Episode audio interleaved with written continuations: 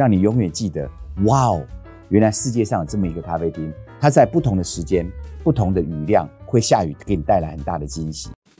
你好，大家好，你好，大家好，雷好，大家好。It's my honor to send you my biggest hi to all of you。欢迎收看财讯服务进化论，我是主讲人 Arthur 王少仁。大家好，我是徐志强。尊敬的强哥，我们这个节目要谈一些什么呢？我们是不是就聊平常吃饭是会谈到的吃吃喝喝开房间，用既在地又国际化的形式来谈？我们觉得我们环球的食物经验，用非常轻松但是又很深入的故事，对于饭店、对于餐厅、对于观光不同的观点，强哥你说呢？好啊，我们去找一些香肠跟 cheese，加一杯红酒，就来开始聊。好，那我们就开始吧。大家好，我是王少仁，今天要跟大家谈的是台湾的饭店业如何不一样。爱因斯坦曾经说过，要得到不一样的结果，必须要用不同的方法。跟大家分享一件很重要的故事。回顾这个国际的连锁大集团，从美国开始，在一九五零六零年代开始，在全世界各地攻城略地。在这时候呢，所有的独立饭店都被他们打趴在地上。但是突然间，这个独立的饭店，他们怎么样去改变这件事情？他们先做的第一件事情，就是把他们彼此之间做一个联盟的方式，我们叫做 consortia，把它联合起来，所以你就会看到 Design Hotel，看到呃 Small Luxury Hotel，Leading Hotel of the World，还有 World Hotels。当大家联合在一起的时候，突然间你发现小虾米想要对抗大金鱼的这一个动作，这是第一步，一而再再而三，五年、十年、二十年开始在进步，开始在努力去对抗这些所谓的连锁巨兽。但突然间，连锁巨兽为什么吓了一跳？因为他们发现，竟然有一些饭店用完全不一样的内容，包括他们的设计，包括他们的餐厅，包括他们各式各样的不一样，开始在平均房价、在住房率、在各式各样的表现，甚至在媒体的声量、在市场上的地位，都比他们还高。这时候，逼得世界级的连锁巨兽开始去思考，他们一直以来以你为傲的到哪里都一样，是不是一个很大的错误？所以他们开始去改变，去做这件事情。一九九八年，纽约的第一间 W Hotel 应该算是这些连锁巨兽他们最大的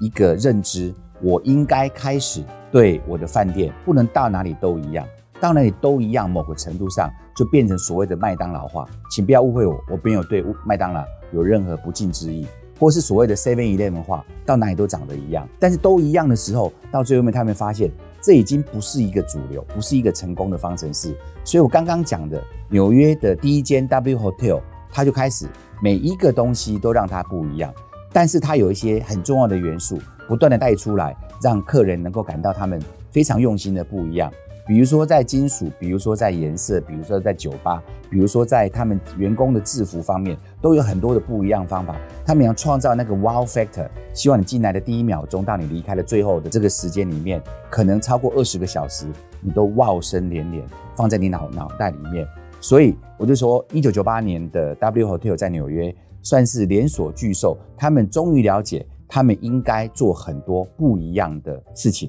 他们应该克制化，他们应该在地化，把每个东西都变成不一样。所以后来你就看到君悦 Hotel，它创造了 Andaz，希尔顿有了 Canopy，万豪有个 Edition，然后呢，你也看得到这几年攻城略地的洲际酒店集团，他们的 Indigo 在世界上也就在几年里面设立了一百多个风格各异、完全不一样的据点。全球化之下，不管是小虾米还是大金鱼。不管是国际五星还是本土三星，不管是连锁还是独立，其实所有的竞争都是透明的。为什么是透明的？其实很简单，因为消费者是越好无数的，他吃过太多的好东西，他去过太多的地方，不止在台湾，他们全世界都跑遍。其实他们对所有的东西都有那一把尺，所以非常不一样的细节，非常不一样的内容，非常不一样的设计，都变成是角色的关键。因此，我们才更要扪心自问。在台湾的我们，面对这一个地球是平的一个竞争的情形下，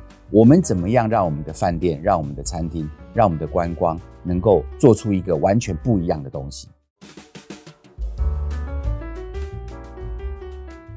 我非常幸运的在工作第三年就派到我们公司在马来西亚槟城的饭店担任第一号的员工，当人资总监。我也非常幸运的在两年之后就被集团派到纽约当了第一任的。国际业务总监，那时候我记得我跑了三十几个国家，刚结婚，感觉起来好像刚离婚的感觉，完全没有生活。可是那一段时间里面，真的给我非常大的养分。世界各地跑遍了，也非常的深入去看所谓的饭店业，它到底在竞争上要怎么去做这件事情。就像我刚刚讲的，不管是连锁的巨兽，或者是像一个集团正想办法在世界各地攻城略地的开出一间又一间的饭店。那时候我们从曼谷，那时候我们从马来西亚槟城，后来到法国巴黎。日本福冈不断不断的在开的这个同时，我看了非常非常多的饭店，跟我们一样，怎么样从一间开到两间，开到十间，不断的在全世界想尽办法在竞争中活下来，怎么样用不一样的内容，能够在这个竞争中胜出。后来我回到台湾，加入了国联饭店，让它变成台湾第一间加入 Design Hotel 的饭店，也因此每年的总经理会议，我也在世界各地跟着他们到处去开，以外。我们还做了 road show，还做了吹秀，不管在亚洲，不管在欧洲或是美洲，我们跟着世界各地这些最厉害、最翘楚、最棒的这一些独立的饭店或者是集团的饭店，不管他们是加入什么样的集团，我们都能够看得到他们在各式各样的做不一样的努力。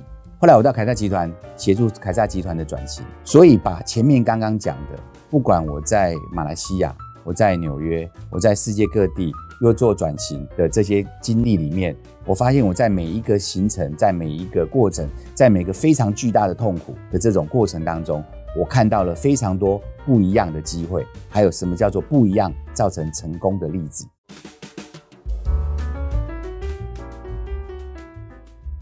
特别值得一提的是，在土耳其的经验，我到 Risas 集团跟他们谈合作的时候，住他们两间饭店，在那一个多礼拜的时间里面。看到了太多太多的不一样。我印象很深刻的是，我在吃早餐的时候，我竟然有二十多个选项，这种满到满出来的那一种不可思议的多，让我看到了什么叫做太多太多的不一样。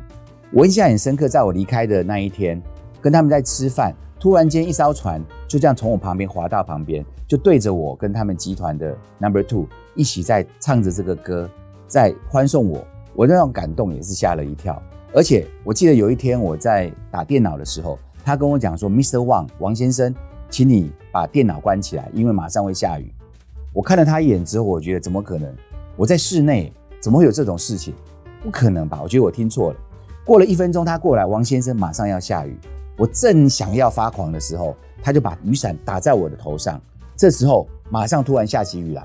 最后他才跟我解释，原来这一个咖啡厅每天不同时段、不同的雨量。他就故意下雨，让你永远记得。哇哦，原来世界上有这么一个咖啡厅，它在不同的时间、不同的雨量会下雨，给你带来很大的惊喜。我还一个非常印象深刻的就是，我住的那个 villa 区有个超巨大的游泳池，他们每天都叫我去中间的那个岛上面吃早餐，但是我觉得它太远，我根本游不到，我吓得要死。但是每天我的自尊都受到打击。我看到对面的阿妈、隔壁的小朋友，他们都游泳去吃早餐，在很欢乐的叽叽嘎嘎的游回来。的那种感觉，终于到最后一天，我决定游泳去了。在我上气不接下气的时候，我终于游到那个小岛上面吃早餐，看到两个人在那边迎接我，一个拿着毛巾，一个拿着浴衣，一个帮我擦身，一个帮我穿起来。我到那边看到一个大的不得了的桌子，上面放满了一大堆吃的东西。我说这种不一样，真的是我从来没有看过的。在这个大开眼界之下，说真的，不止在我心中造成一个很大的撞击，而且我常常。有那种想哭的感觉，这些东西都是我这辈子没看过的。贾博士说过，创新就是 connect experiences，连接经验，